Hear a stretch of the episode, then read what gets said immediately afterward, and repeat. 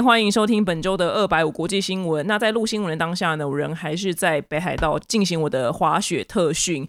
那因为滑雪是一个全身会非常酸痛的高强度运动，我就真的那一天就全身就痛到，我跟教练说：“我跟你说，我连头发都酸痛。”我说：“我连头发都在酸的。”就你就知道我真的有多痛。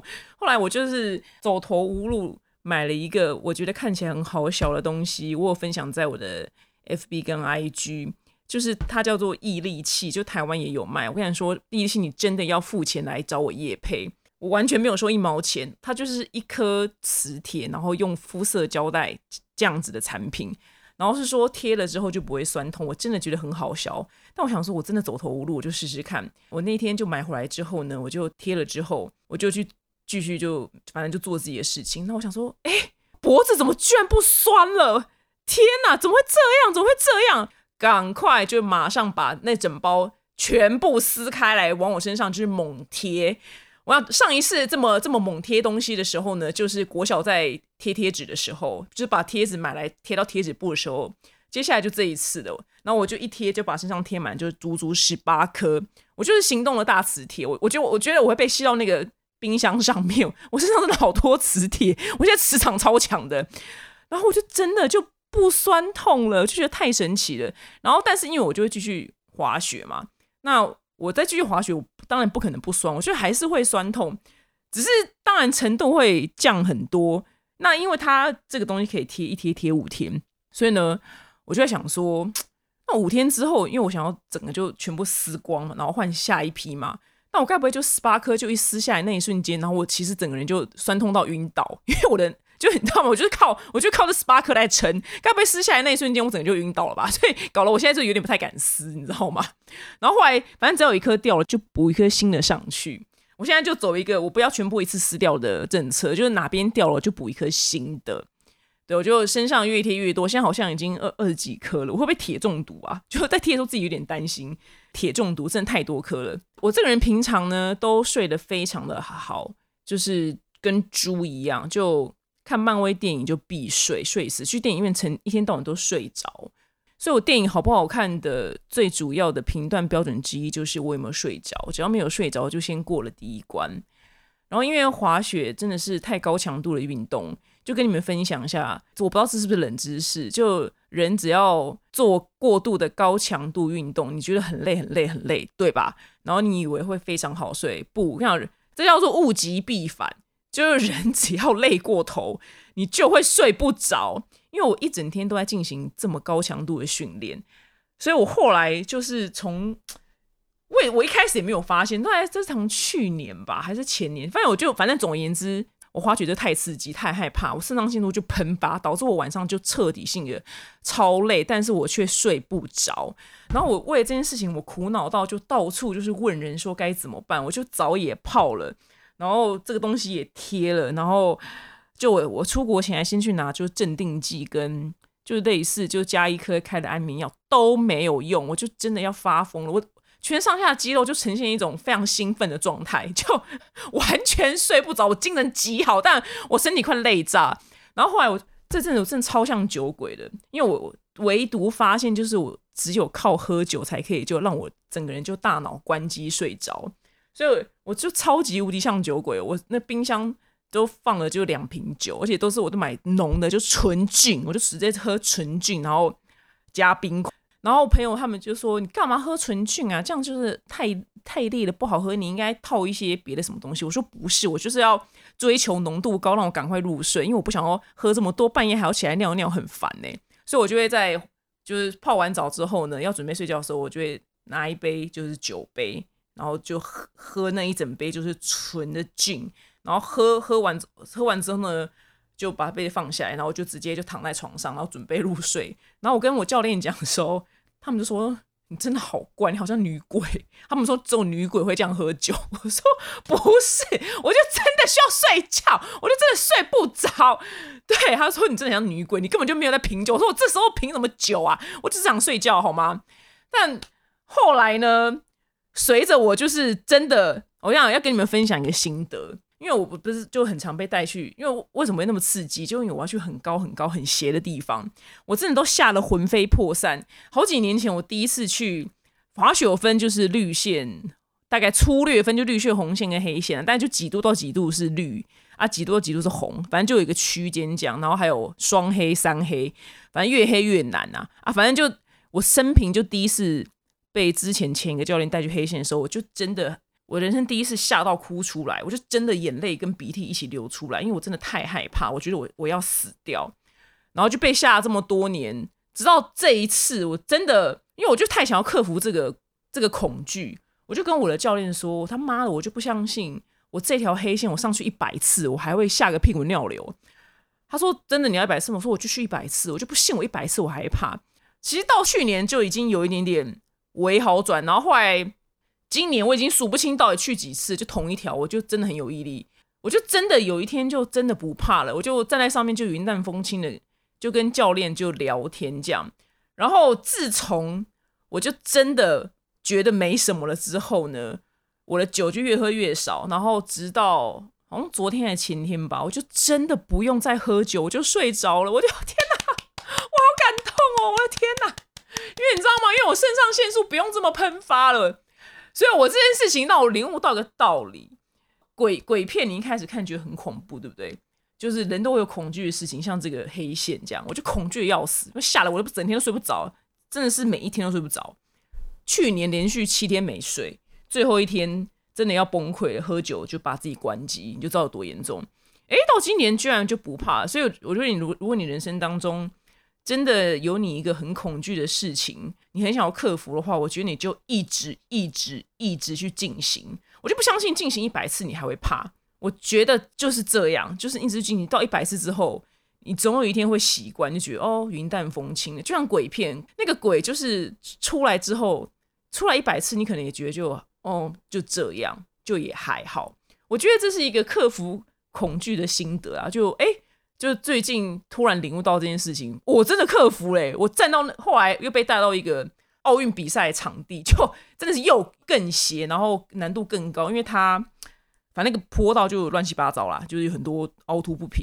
我也是有点害怕，但也是又没那么害怕了。就只要要是是以前，我应该又是哭出来，但这次就真的是还好，就也是慢慢的就这样滚滚下去。然后那天晚上，我想说，我该不会睡不着吧？哎，没有哎，我就居然睡着了，代表我的肾上腺素没有那么喷发了。跟你们分享一下，如果有恐惧的事情，你就进行一百次。所以我现在很想要克服的事情就是打蟑螂。因为我真的觉得没有道理会这么怕蟑螂，我觉得这件事太窝囊了，所以可能就我要进行个蟑螂特训，可能在一个空间里面，就不是连续放一百只，就先放第一只，然后想办法杀了第一只之后，就我一定会吓个半死嘛，然后可能就最后杀到第一百只的时候，我就会麻痹了，我就此生再也不怕蟑螂了，就是那个是我内心就是自己幻想的训练方式。因为我真的再也不想要，就是每次看到蟑螂都要大叫，就时光众来帮我打蟑螂。我觉得不行，因为我爸年事已高，七十五岁了，我还要半夜这样把它挖起来，我觉得这样太不孝，我真会遭天谴。所以，对，就我下一个下一件事情想要克服的是蟑螂。如果各位就是有克服蟑螂、赶打蟑螂的好方法，就也请就跟我分享。因为想到我要弄到一百只蟑螂，我也觉得有点太费力了。好的，那我们来说这周的国际新闻。首先，第一则国际新闻呢，你们知道非洲这块大地最夯的手机品牌是哪一个吗？就大家最耳熟能详手机品牌，就当然就苹果跟三星，或是什么小米、华为、OPPO、Sony。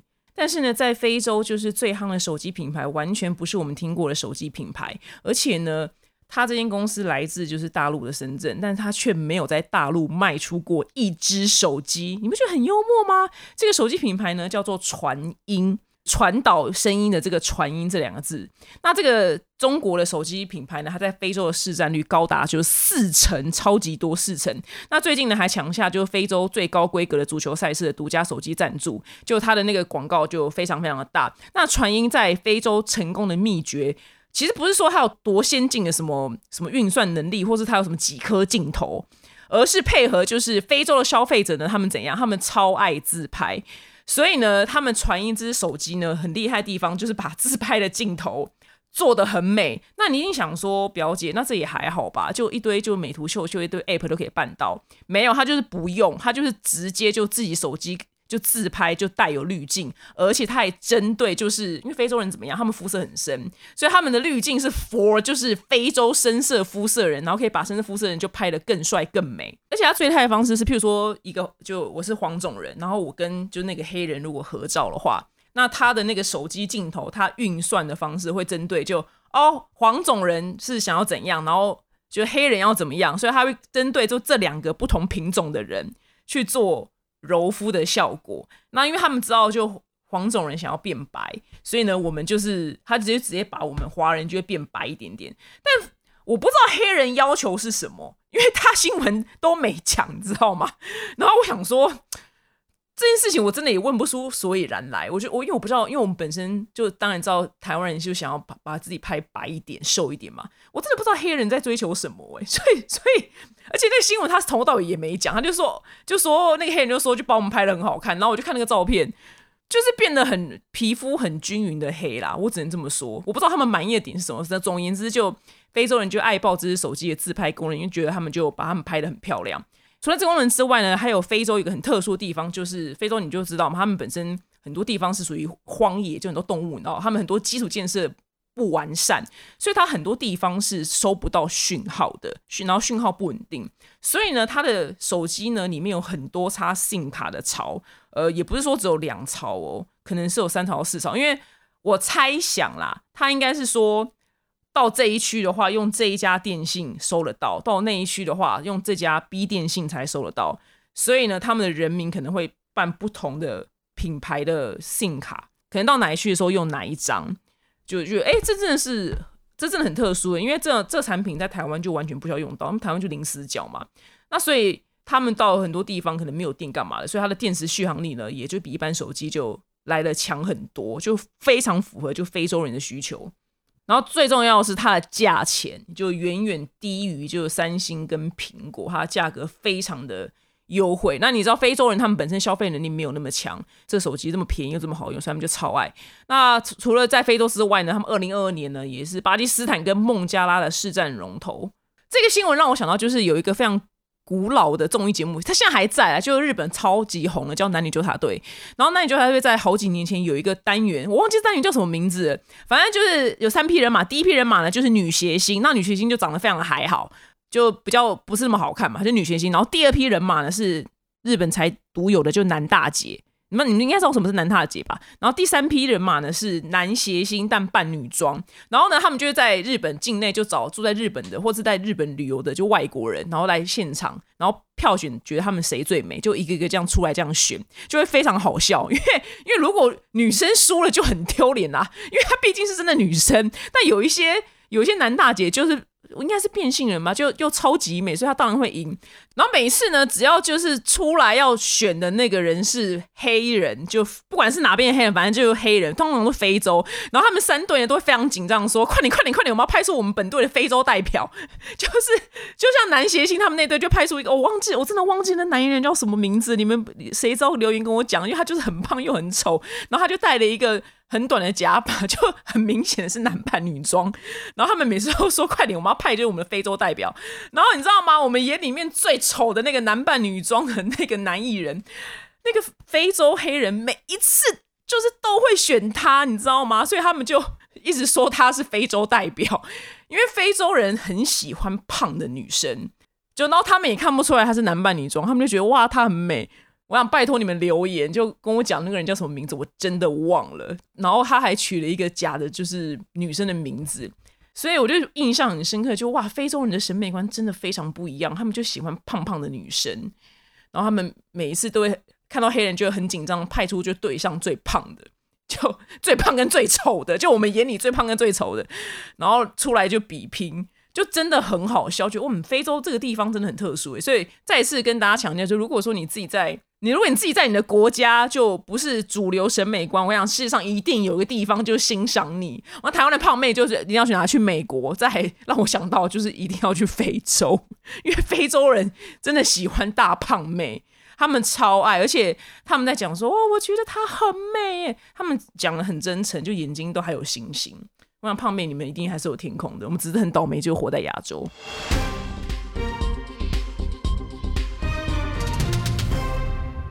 下一个新闻呢是国际上非常非常大的新闻，但是台湾的新闻版面很少，而且我看了一些媒体报道，然后下面都几乎是呃，好像两个留言或是一一个留言，就台湾人真的非常的不 care。但因为这个新闻真的震撼了国际，所以我决定还是花一点点篇幅跟你们呃，用简单的方式呢跟你们分享一下。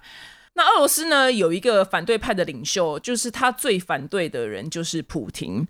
那普廷你们也知道，他是一个非常独裁的人。那这个普廷的头号的政治宿敌呢，他叫纳瓦尼。那这纳瓦尼呢，他四十七岁，出生于一九七六年。其实他也没有什么很硬的政治背景，他就是这样出来，就是一直反对普廷。然后有一次就真的给他选上了市长。然后呢，他要挑战就选总统的那个时候呢，普廷就下令。就直接也没有说任何原因，就下令说纳瓦林就是不能选总统，反正就找了一个原因就不让他选，因为普廷真的是也是蛮害怕他选上的。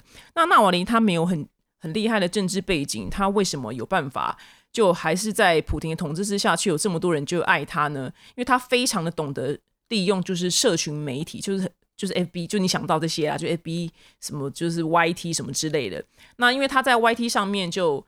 陆陆续续上传了很多，就关于就他们政府非常腐败跟黑暗的内幕，呃，像普廷他跟他周遭人怎么样贪腐啊，然后他们政府做了多多多荒唐的事情，那那些影片都有好几千万人次的观看，他真的非常 hold 大，我只能这么讲，因为他真的 hold 大，因为这件事情可能在民主国家都很危险的，更何况是在俄罗斯这个地方。那因为他是普廷的就头号政敌啊，普廷就恨透他了，所以这个人他人身安全呢就非常的危险。那像是二零二零年的时候呢，他有疑似就被遭到投毒迷昏，就他反正就中毒昏倒，然后传说啦，那个神经毒药是插在他的内裤上面，所以他这样中毒。所以那时候就内裤这个关键字在俄罗斯就疯狂的就被搜索这样子。那后来呢？他就辗转又回到了俄罗斯，然后他一回到俄罗斯就马上被捕入狱。那二零二一年的时候呢，他怀疑他自己就在就牢里面就被慢性下毒，所以呢，他就开始就不吃东西了。那因为国际就各界舆论压力，其实他在他在俄罗斯境内就也很多他的粉丝跟支持者。然后普廷才想说啊，压力好大，就勉勉强强的就把他送到医院治疗。不过后来呢，他直接被流放到我想我我也是生平第一次知道世界上这个地方是在北极圈的一个联邦监狱，叫做 I K 三。那这个 I K 三的这个联邦监狱呢，是有一个绰号叫做“极地狼”，就一匹狼的那个狼，是苏联时期留下来的劳改营。那他就真正的就是很像我们小时候在读。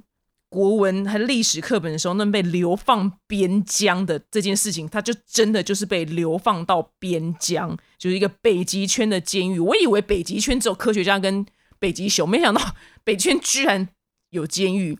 那这个监狱，你们可以想象到，它的环境就非常非常的严酷。那纳瓦林他有个律师的，他之前也有成功，就是去北极圈这个监狱就探望他，然后他出来就跟大家说：“哦，纳瓦林看起来就很 OK 啊，健康状况非常良好。”那没想到两周之后呢，在二月十六号的时候，俄罗斯的官方呢突然公开宣布说：“哦，纳瓦林先生呢，他在礼拜五就是放风散步的时候呢，在一个非常清朗的天气，然后突然就身体不适，失去了知觉啊，不知道怎么了，他就突然死了。那现在死因呢正在调查当中。”那纳瓦尼他的妈妈呢，就要去赶去北极圈，就这个监狱，就看他儿子最后一面。但是官方都拒绝不让他妈妈就看这个尸体。然后他的老婆呢，也出来就跳出来就谴责俄罗斯的官方，因为很想把纳瓦尼遗体就带回家。那官方就各种方式就拖延不给，所以他老婆就跳出来说，他们不给尸体的原因是因为他们想要等他。身上的那个毒就退去之后，没有办法被检查出来之后呢，他们才敢就把尸体还过来。其实其实不用，我觉得我觉得不用这样，你知道吗？因为就真的全世界人都知道是普廷下令杀的，你懂吗？就你现在还回去，然后里面检查出来有毒，就也不会怎么样，因为我们都知道就是是你毒杀的，你懂吗？就也没有必要躲躲藏藏。而且我真的觉得普廷这个人到底有，他不能就。打打高尔夫球过日子吗？他到底人生要追求什么？他已经这么老，然后又这么有钱了，他还要这边就打个乌克兰，然后还要再把他政敌给杀死，他真的活得很累。他真的好上进，他有必要活成这样吗？他这个年纪不就是应该旁边就是一堆美女，然后他旁边一堆美女，然后夜夜笙歌，夜夜笙歌，每天跟不同的美女上床干嘛就好了，然后白天打高尔夫球，然后酒池肉林，不不也不也不行吗？他到底他到底就是有多么的喜欢上班，就就处心积虑的要上班，还要拿下乌克兰，还要再还要暗杀他的政敌，他活得很辛苦哎，我觉得。普丁，你不能打打高尔夫球过日子吗？喝喝发卡就这样子度过一生不好吗？花花钱，他一定有花不完的钱，他还要搞这么多累累人的事情哦！我真的不懂普廷哎。对，那纳瓦尼呢，在俄罗斯有非常多粉丝。那官方目前是禁止，就是俄罗斯的人民就为他就是有一些任何哀悼的活动啊，什么仪式都不行。啊，目前呢已经有四百个人因为在公开的地方，比如路上干嘛，他吊唁纳瓦尼的死去，然后就直接被逮捕，所以这地方就完全是一个极端独裁至极的地方。那纳瓦尼的死会造成俄罗斯的政局动荡吗？目前是其实是可能还好，是因为普京的势力真的太强大了，所以他的死可能的确他的支持者会默默的哀伤，或是有些人只是就出来吊唁他，但目前是没有办法。就是撼动克里姆林宫就普廷地位，因为普廷已经掌控了所有事情。我再一次就是强调，我真的不懂他，不是啊，有这么多钱的，有什么有什么好不就挥霍过日子就好了？就还在那边就做这么多事情，这很很累呢。你不觉得普廷这怎么这么活得这么累啊？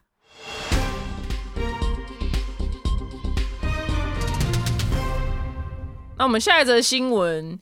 八十一岁的美国总统拜登呢，他在二十号的时候要走上去他的飞机，就空军一号的时候呢，那他接连就两度在那个飞机的那个楼梯上面就踉跄，然后差点跌倒。那这个影片呢，就完全。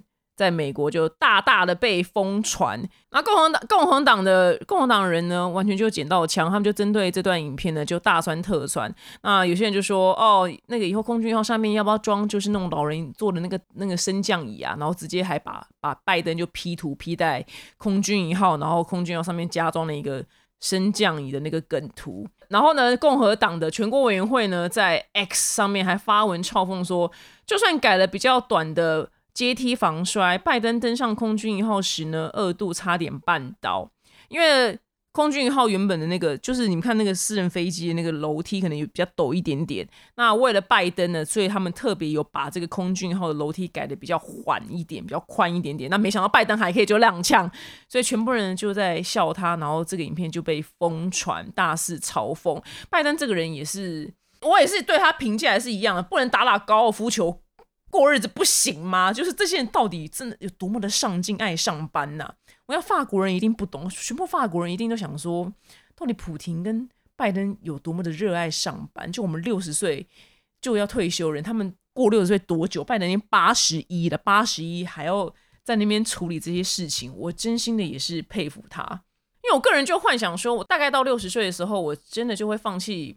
研究美妆了吧？有什么六十岁不用再研究美妆了吧？可以的吧？我要去打高尔夫，我们要打高尔夫球，我要做别的事情。我不打高尔夫球。我想说，我六十岁还要那边跟你们研究美妆，跟跟在跟你们这边报业配吗？还没播新闻吗？不用了吧？六十岁就放过我了吧？我就做到六十岁，我就要退休。他们还那个多做二十年，还不肯退休，真的真心的 respect 呢？respect？你们能想象自己？六十岁的时候还要在做现在在做的事情吗？就 Oh my God，会不会就太累了点？我没有没有办法，我我六十岁的时候我就要想办法赶快把我的钱就花光，因为就最近在研究法律的时候发现，哎，如果就你你就死后身后有钱，那那你就先可以最先留给家人嘛，然后你的配偶横竖也会得到一些，然后如果你就刚好身后的人全部你身边人全部都死光，就也没有人可以就承接的话，除非你生前有指定要捐给哪一些就机构，不然就是政府就充公。想说妈，我赚了一辈子这么辛苦的钱，要是我周遭人全部死光的话，我钱全部被政府拿走，哎，我我才不要，我就打拼了一辈子，然后钱给政府什么？我这辈子缴够多税了，就想到这件事情呢，就就那边脑回路那边想说，天哪，那我真的是要也要认真花钱，要认真赚钱，要认真花钱，然后就一回头看，哇靠，这两个人都八十岁了，还没这么认真的在忧国忧民，我 respect，我跟你们放话，我就到六十岁真的会退出荧光幕。如果我有活到六十岁的话，我就真的会退出荧光幕。我累了。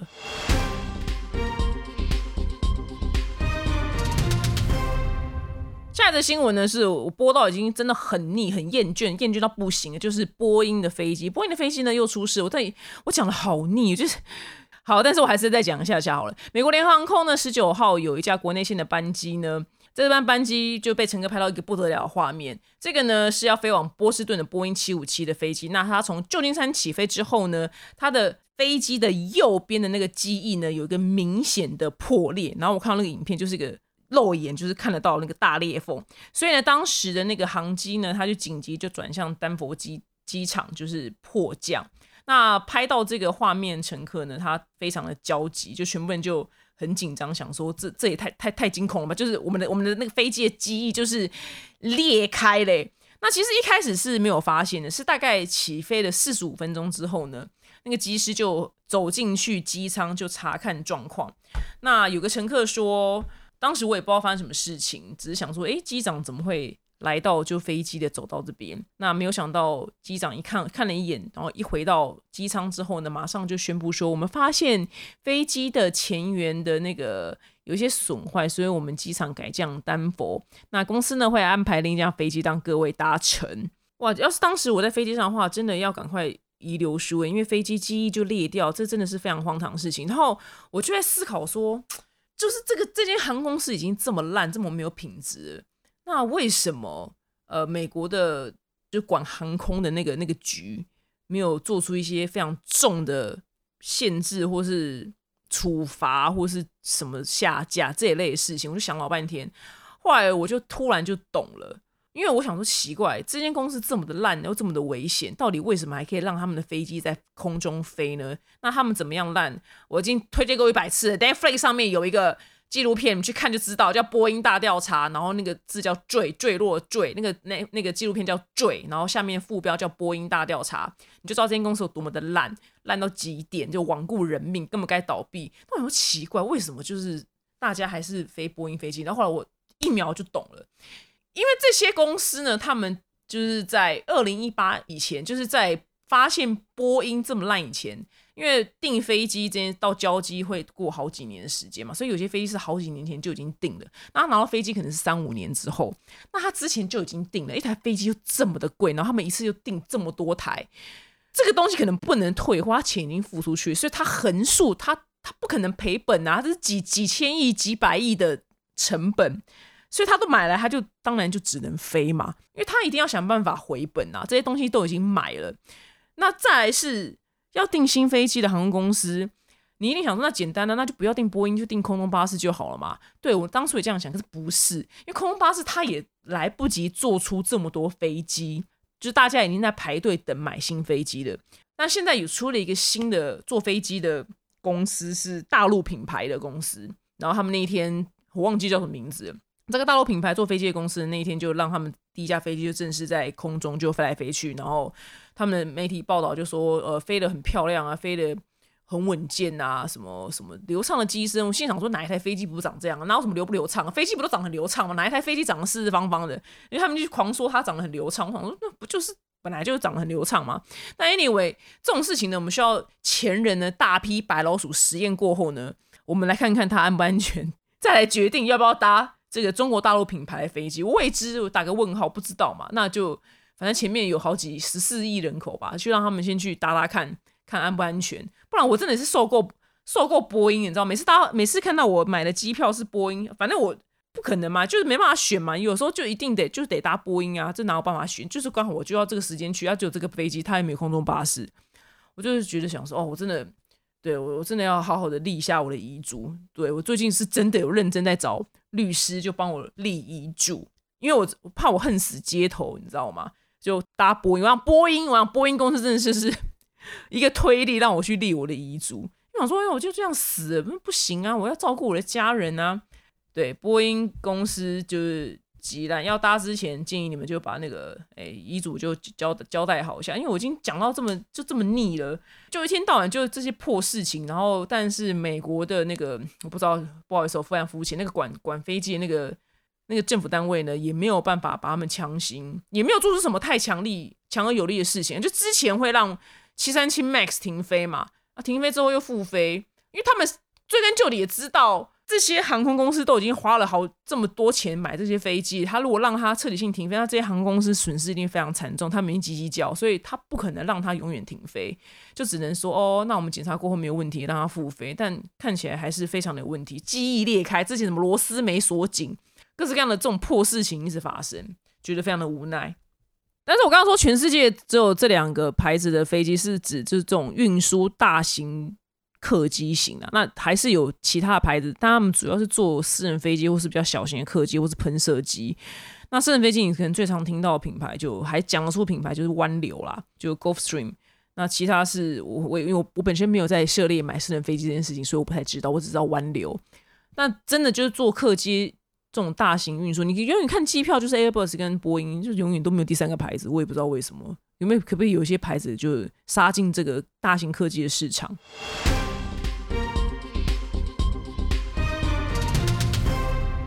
下的新闻，就美国呢有一个女生呢，她开车出门的时候呢，那因为太阳很大嘛，所以大家都开车的时候会戴太阳眼镜，那这个非常平常的举动。那没想到呢，这个女生她汉娜呢，她开车的时候呢发生了车祸，然后呢，她的太阳眼镜就是因为安全气囊弹出来的时候呢，把她太阳眼镜给撞碎了，所以她的那个太阳眼镜的那个碎片直接把她眼睛给擦伤，然后造成她右眼就是失明。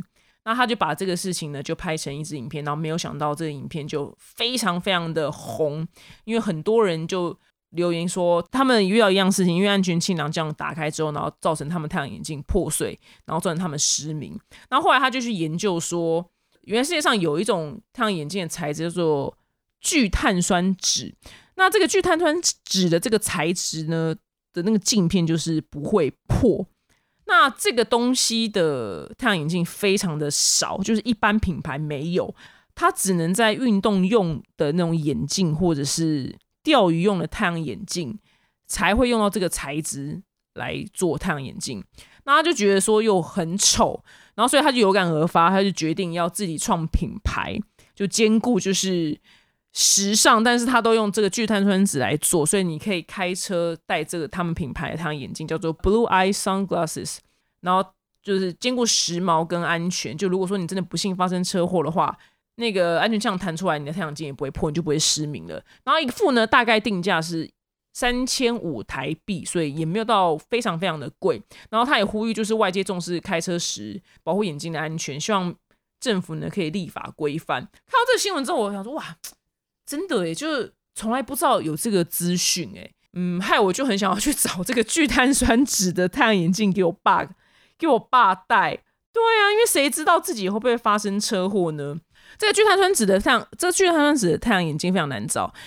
第一个原因是因为它的售价，因为它的成本就会比一般太阳镜就来的高。那再来呢，这个东西它本来就是好像是运动用来就是就运动用品，所以就是你基本上你戴一般太阳眼镜，如果你的那个安全气囊一弹开的话，你很有可能就眼睛会受伤。那在美国呢，只有十三岁以下孩童可以免费升级成聚碳酸酯的材质，所以这个是在眼镜市场里面比较冷门的一个特殊的材质。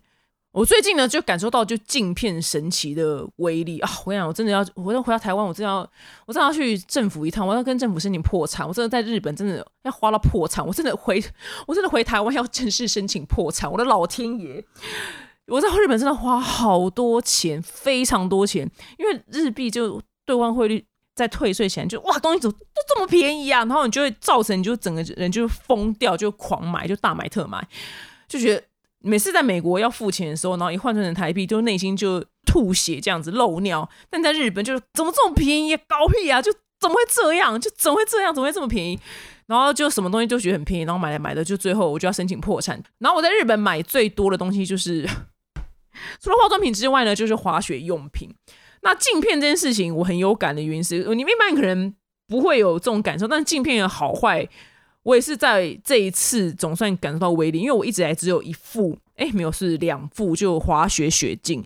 那第一副呢，我买的是 Oakley，只是因为当时第一次乱买，所以就它非常不符合我的脸型。那副就是给脸很小的女生戴，那我脸又那么大，所以我戴起来的时候就觉得，天哪，我看不到旁边，你知道？我觉得我旁边很多危险，因为旁边总是会有一些就给小人就来冲撞冲撞我，所以在滑雪。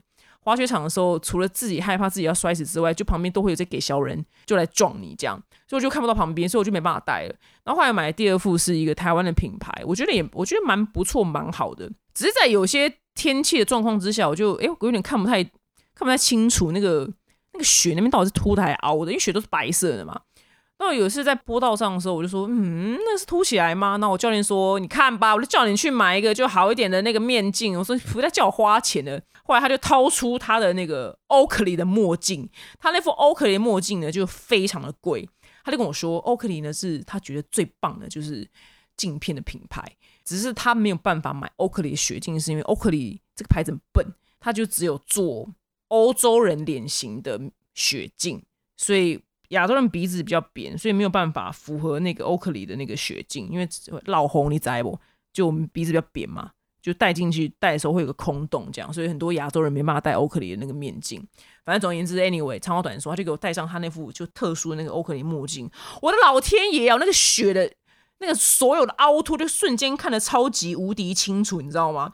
我说天哪，你这墨镜也太神奇了吧！就有够清楚，就所有的对比被拉的非常的强，就阴影都出来，所以就很明确看到雪地上哪边凹哪边凸。那我刚刚我原本的那一副，它可能是它应该是 for 就是大晴天的时候用，所以它在有点阴天的时候，我会看不清楚那个雪到底是凸还是凹，这样其实会有点危险，因为我没办法判断我要怎么滑这样子，我就正式感受到就是那个面那个叫镜片不同的那个威力。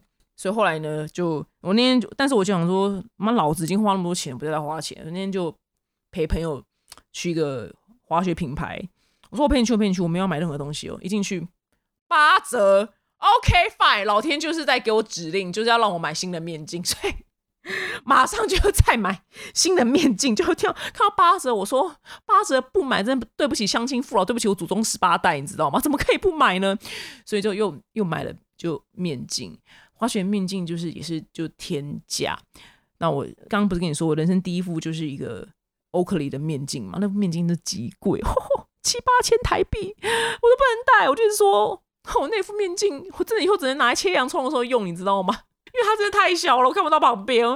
但如果你要想要接触滑雪这个运动呢，你一开始真的会花一些冤枉钱在买装备，因为不懂，你不知道什么叫好。不知道什么叫适合自己，不，你你在店里面戴着，好像这样应该 OK 吧，应该没差吧？那你去真的用了之后才发现啊，这不对，这不行哎。所以滑雪，如果你要接触这运动的话，就是要花非常多的钱，就真的会破产。我也不知道为什么哎，我要是我喜，我每次都跟朋友哀嚎说，要是我喜欢打羽毛球或踢毽子、打乒乓球多好，好省钱哦。我应该去打打羽毛球好了，搞不好我会爱上打羽毛球，就会省很多钱。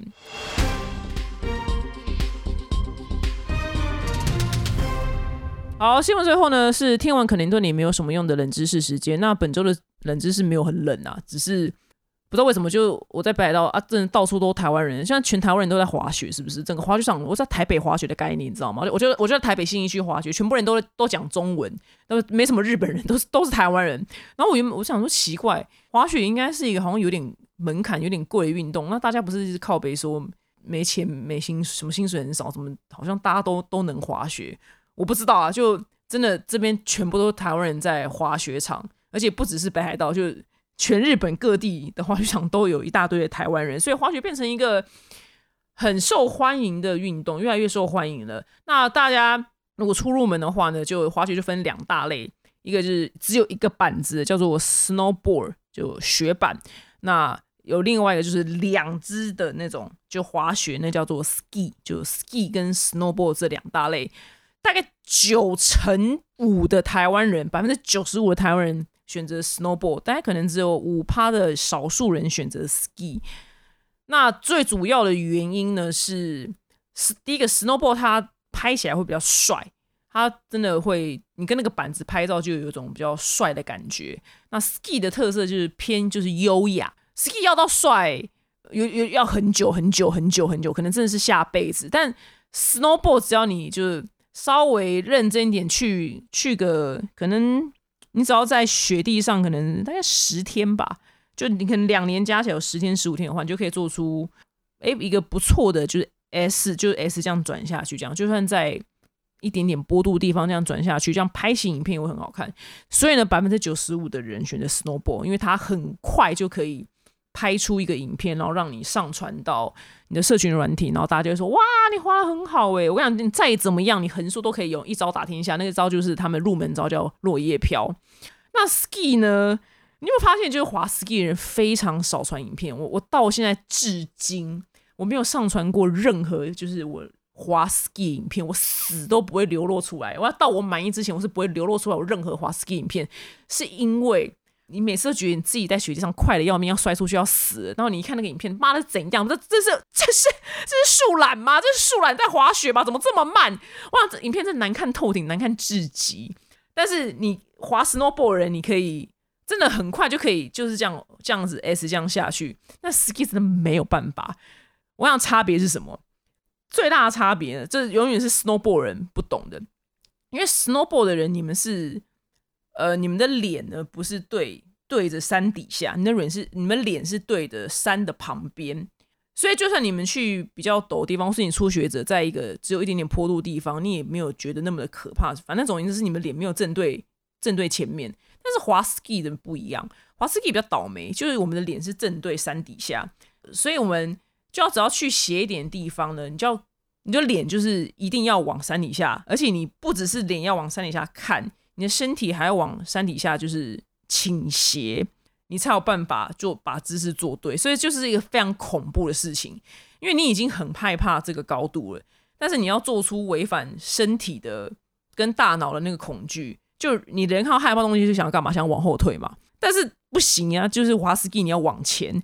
就你要往你害怕的地方去，你就呃，你要死的往前冲，冲到地狱。可是滑 snowboard 不一样，因为你们脸是看向山的旁边，所以那个恐惧度会不一样，比较的确你不太用看最恐怖的那个山脚下，这是两个最大的差异。所以假使你今天很求就是帅气度，然后你想要嗯很快的可以上传影片到你的社群软体的话呢，绝对是 snowboard 是首选。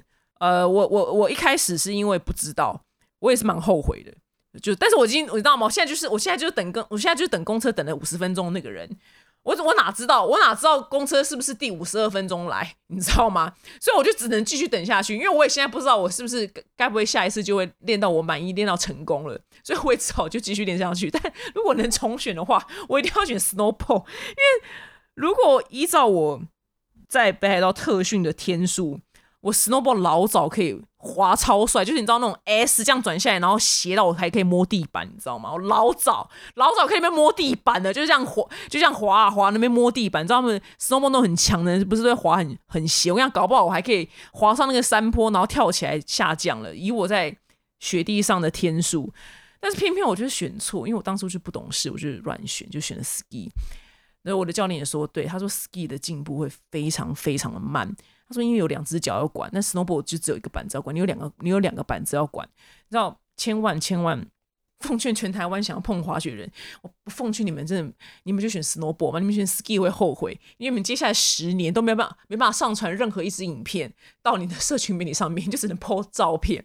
那我写这照片也蛮难拍的。我我原本还很绝望，说我说教练要不要？我说教练要教练，我我想走到走到绝境，我要不要就站在这个很斜的地方，我做好姿势，我摆好，我摆好，你帮我拍，我摆好，摆好就摆好。我就定点，定点很把身体很斜的，你帮我拍一张，假装我在滑。然后教练就说什么：“你不要做这么没有出息的事情，好不好？”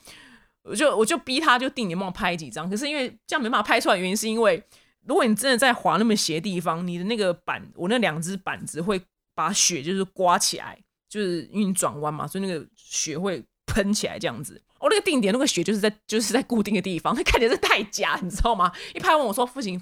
不行不行，崩溃崩溃，这真的太假了，因为那雪没有喷起来，就我人就真的只是站在上面而已，就只好我说好跟你拼了，我就所以我的教练真的就倒退滑，就像三百六十度以麦可贝的方式，就这样绕着我，帮我拍出了就几张就还算能看能就能看的照片，然后我就有上传到我的 IG 跟 FB。那我跟你们讲，就再次强调，你们一定要选 snowboard，因为你们选 ski，你们十年都没办法上传任何影片。我真的是很后悔呢，因为是我当初选 Snowball，老早就是你知道吗？我老早就上传那种摸地板的影片，然后大家就说：“天呐，表姐好帅！天呐，好帅！怎么那么厉害？”我跟你讲，The North Face 老早来找我叶配了好吗？就是因为到现在迟迟拍不出来这种帅影片，就选错，我就选错运动类别了。到到现在的 North Face，我最喜欢的品牌都还没来找我叶配过，真是想到就伤心。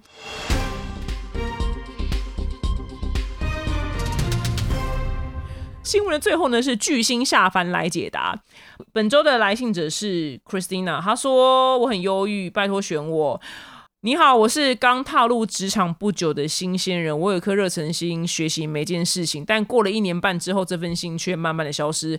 我的主管呢是一个非常爱交际的人，但是呢，他很情绪化，然后把自己的私事带到工作上面，问同事可不可以帮他处理他私下接的。案子跟业务，他把全部的事情都混合在一起，甚至呢，在他的社交平台上面随意骂人。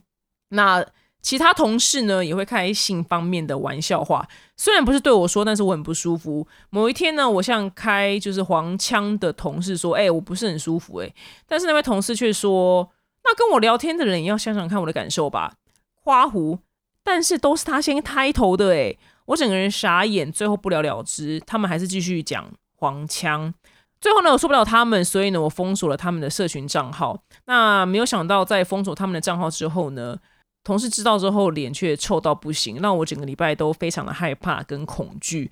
最后在开会的时候呢，主管没有指名道姓的说，我们这个办公室很小。每个人都很单纯，请不要随意臆测别人，漠视专案。听完之后呢，我很心碎，我不知道该怎么办。最后轮到我报告的时候，我还是站出来为我的行为跟大家道歉，因为我不想再争论下去了。我想要将此事告一个段落。我真的是一个非常认真上班的人，都尽力做到最好。那最后呢，大家却反过来这样说我，真的很心碎。每天要进入办公室之前呢，我都还要深呼吸，告诉自己我准备好喽，我才敢。打开办公室的门，我连周休日每分每秒都在想着主管的讲的话，我也都没有办法好好入睡。这真的是我的错吗？每次空档呢，都会听表姐的二百五心得来舒压，想询问表姐该怎么做呢？今天这封来信呢，我相信很多人可能会遇到类似的问题。就算不是开黄腔，那总而言之就是跟同事不和啦。我觉得简单一句话就是这样。那因为他说他是刚踏入职场不久的新鲜人嘛，那我给你一个过来人经验。首先一就是去职场呢，职场这个地方大家是来赚钱，就这样而已，不是来交朋友的。今天你能在职场上交到朋友，那就只是你运气好。那今天大家真的都只是来赚钱的，所以没有必要把同事当做朋友，或是你想要来这边交朋友，想要得到他们的喜爱，不用，你只要好好的工作即可。那那再衍生出来就第二个，因为。你做了这个封锁，可能封锁主管跟同事的账号，所以造成他们不喜欢你。那可能接下来你升迁，maybe 也会有点点困难。那除非你在公司展现出一个不可被取代的价值。我举例来说好了，假使你可以，你随便你就是可以拿到一千万订单人，但是你同事就是只能拿到三十万。那你再怎么讨人厌，你老板是不是都会护着你？这就是所谓无法取代的价值。那我今天不知道你是不是有这样子的价值，然后可以让你的最上面的老板这样子护着你。我不知道，但没有关系，我知道你很认真。那在第三个战士，我觉得应该是你蛮年轻的，所以你很在意这些人讲话。那我要跟你分享一件事情，就是因为我有去做过一个很很很特殊的活动，就是我去试躺过棺材。然后，那你在市场观察的时候，你就会想到，就是你最接近死亡时刻，你就想象你死的时候。那你死的时候，你脑子里飘过就是你最重要的人。那我飘过就是我的家人跟我的狗。所以你人生要去排序出来，对你来说最重要的人事物是谁？那你的人生只要 care 那一些对你来说重要的人对你讲什么，他们对你的想法是什么就够了。那当然，你的老板或是你的主管喜不喜欢你，对你讲什么很重要，因为是有关你的升迁嘛。那当然就回到一句话：今天这公司你要待一辈子吗？没有嘛。这公司有好到你要待一辈子吗？我看应该是非常之还好吧。那既然外面还有这么多公司可以选的话，那这些这些人就是开什么黄腔，然后又什么非常情绪化，然后什么把案子叫同事帮他做，那这些人就是本身是不 OK 的人啊。那在这些不 OK 的人身边工作，那他们。就算你有没有在这间公司升迁，我觉得也没有那么重要了，因为他们就是不喜欢你，他可能不会让你升迁，那也 whatever。因为世界上还有很多别间公司，那你在这间公司能学到的，就是一就老娘就只是出来工作，我真的不是来交朋友的。那没关系，在这间公司我学到了，那我只要认真工作就好了，没有升迁也没有关系，你在那边就学到经验，你还是有领薪水，你只是跟他们没有要好也没有关系，因为你今天出来工作。重要是学到你的工作技能，跟领到这份薪水，跟进步自己，有没有让这些人喜欢你，这是其次，就算了。接下来去下份工作的时候呢，我刚刚你前面的三个就技能就有了嘛。那再来是学习做人处事，就是你再讨厌这些人也没有关系，但就不要把关系搞砸就好了，就不要去封锁。你不用喜欢他们，你也不用跟他们私底下出去，但是你就只要当一个就是那种。那叫什么？那叫什么呢？就大家哎不讨厌你，但也说不出喜欢你的那种人。但是呢，你工作能力却又很好，又无可取代的价值。我跟你讲，大家就讨厌不了你了，你懂吗？就是你，你就算不跟他们中午吃饭干嘛也没有关系。但是你有个不可取代价值。假使我举例来说好了，就是在旧的大人学里面有说过，他说。在办公室，如果你不是一个很会社交的人，但是你有无法被取代的假使，譬如说这个这个东西就是要靠你才有办法解决啊。假使这全全公司人电脑坏，就只有你能修，我想他们也讨厌不到你哪里去。就算你不跟他们当朋友，他们也无法讨厌你，因为他们就是有求于你，你懂吗？就你不帮他们，你不帮他们好好修电脑，他们电脑就是烂掉爆炸。所以只要你有一个无可取代的价值，就算你不跟他们当朋友，他们也也不会讨厌你。但是可能。也不特别喜欢你，但也没有关系，因为大家就只是出来赚钱而已。那今天在这份公司，我不知道你还要待多久。那我先告诉你，这些人对你来说，他们就是大便。OK，他们死的时候，你可能去他的丧礼，你一滴眼泪都挤不出来。那这样子的人，你要去在意他讲什么吗？不用吧，他有没有有恩于你啊？对你来讲也不重要啊，你懂？就真的就不用去在乎这些不重要的人讲了什么话。因为这些人，他们本身人人格也有问题，只要他们讲话是相反的，那才是正确的。所以他刚刚说什么什么什么什么什么什么，我们这个办公室很讲，每个人都很单纯，请不要随便臆测别人模式状态，因为这个人非常 care，他他明明没有被臆测，但备受臆测。就是这个主管讲话，只要是相反的才是正确的，因为这个人人格就不值得被信任。那希望你可以在这边学到足够的技能之后，去找下份工作。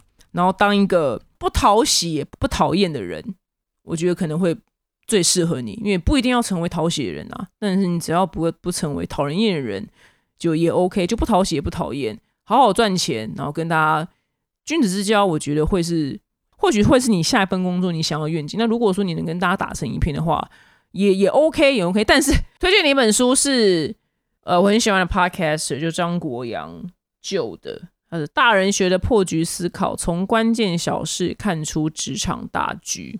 这本书我觉得会对你非常有帮助。它里面甚至说不建议跟同事当好朋友，所以你就会，那你看到那边你就会看懂了。所以啊，没有跟他们当好朋友其实也没关系，反而是好事。好的，希望你工作顺利，也希望我们每个听众呢都能幸福快乐哦。我们下周见，拜拜。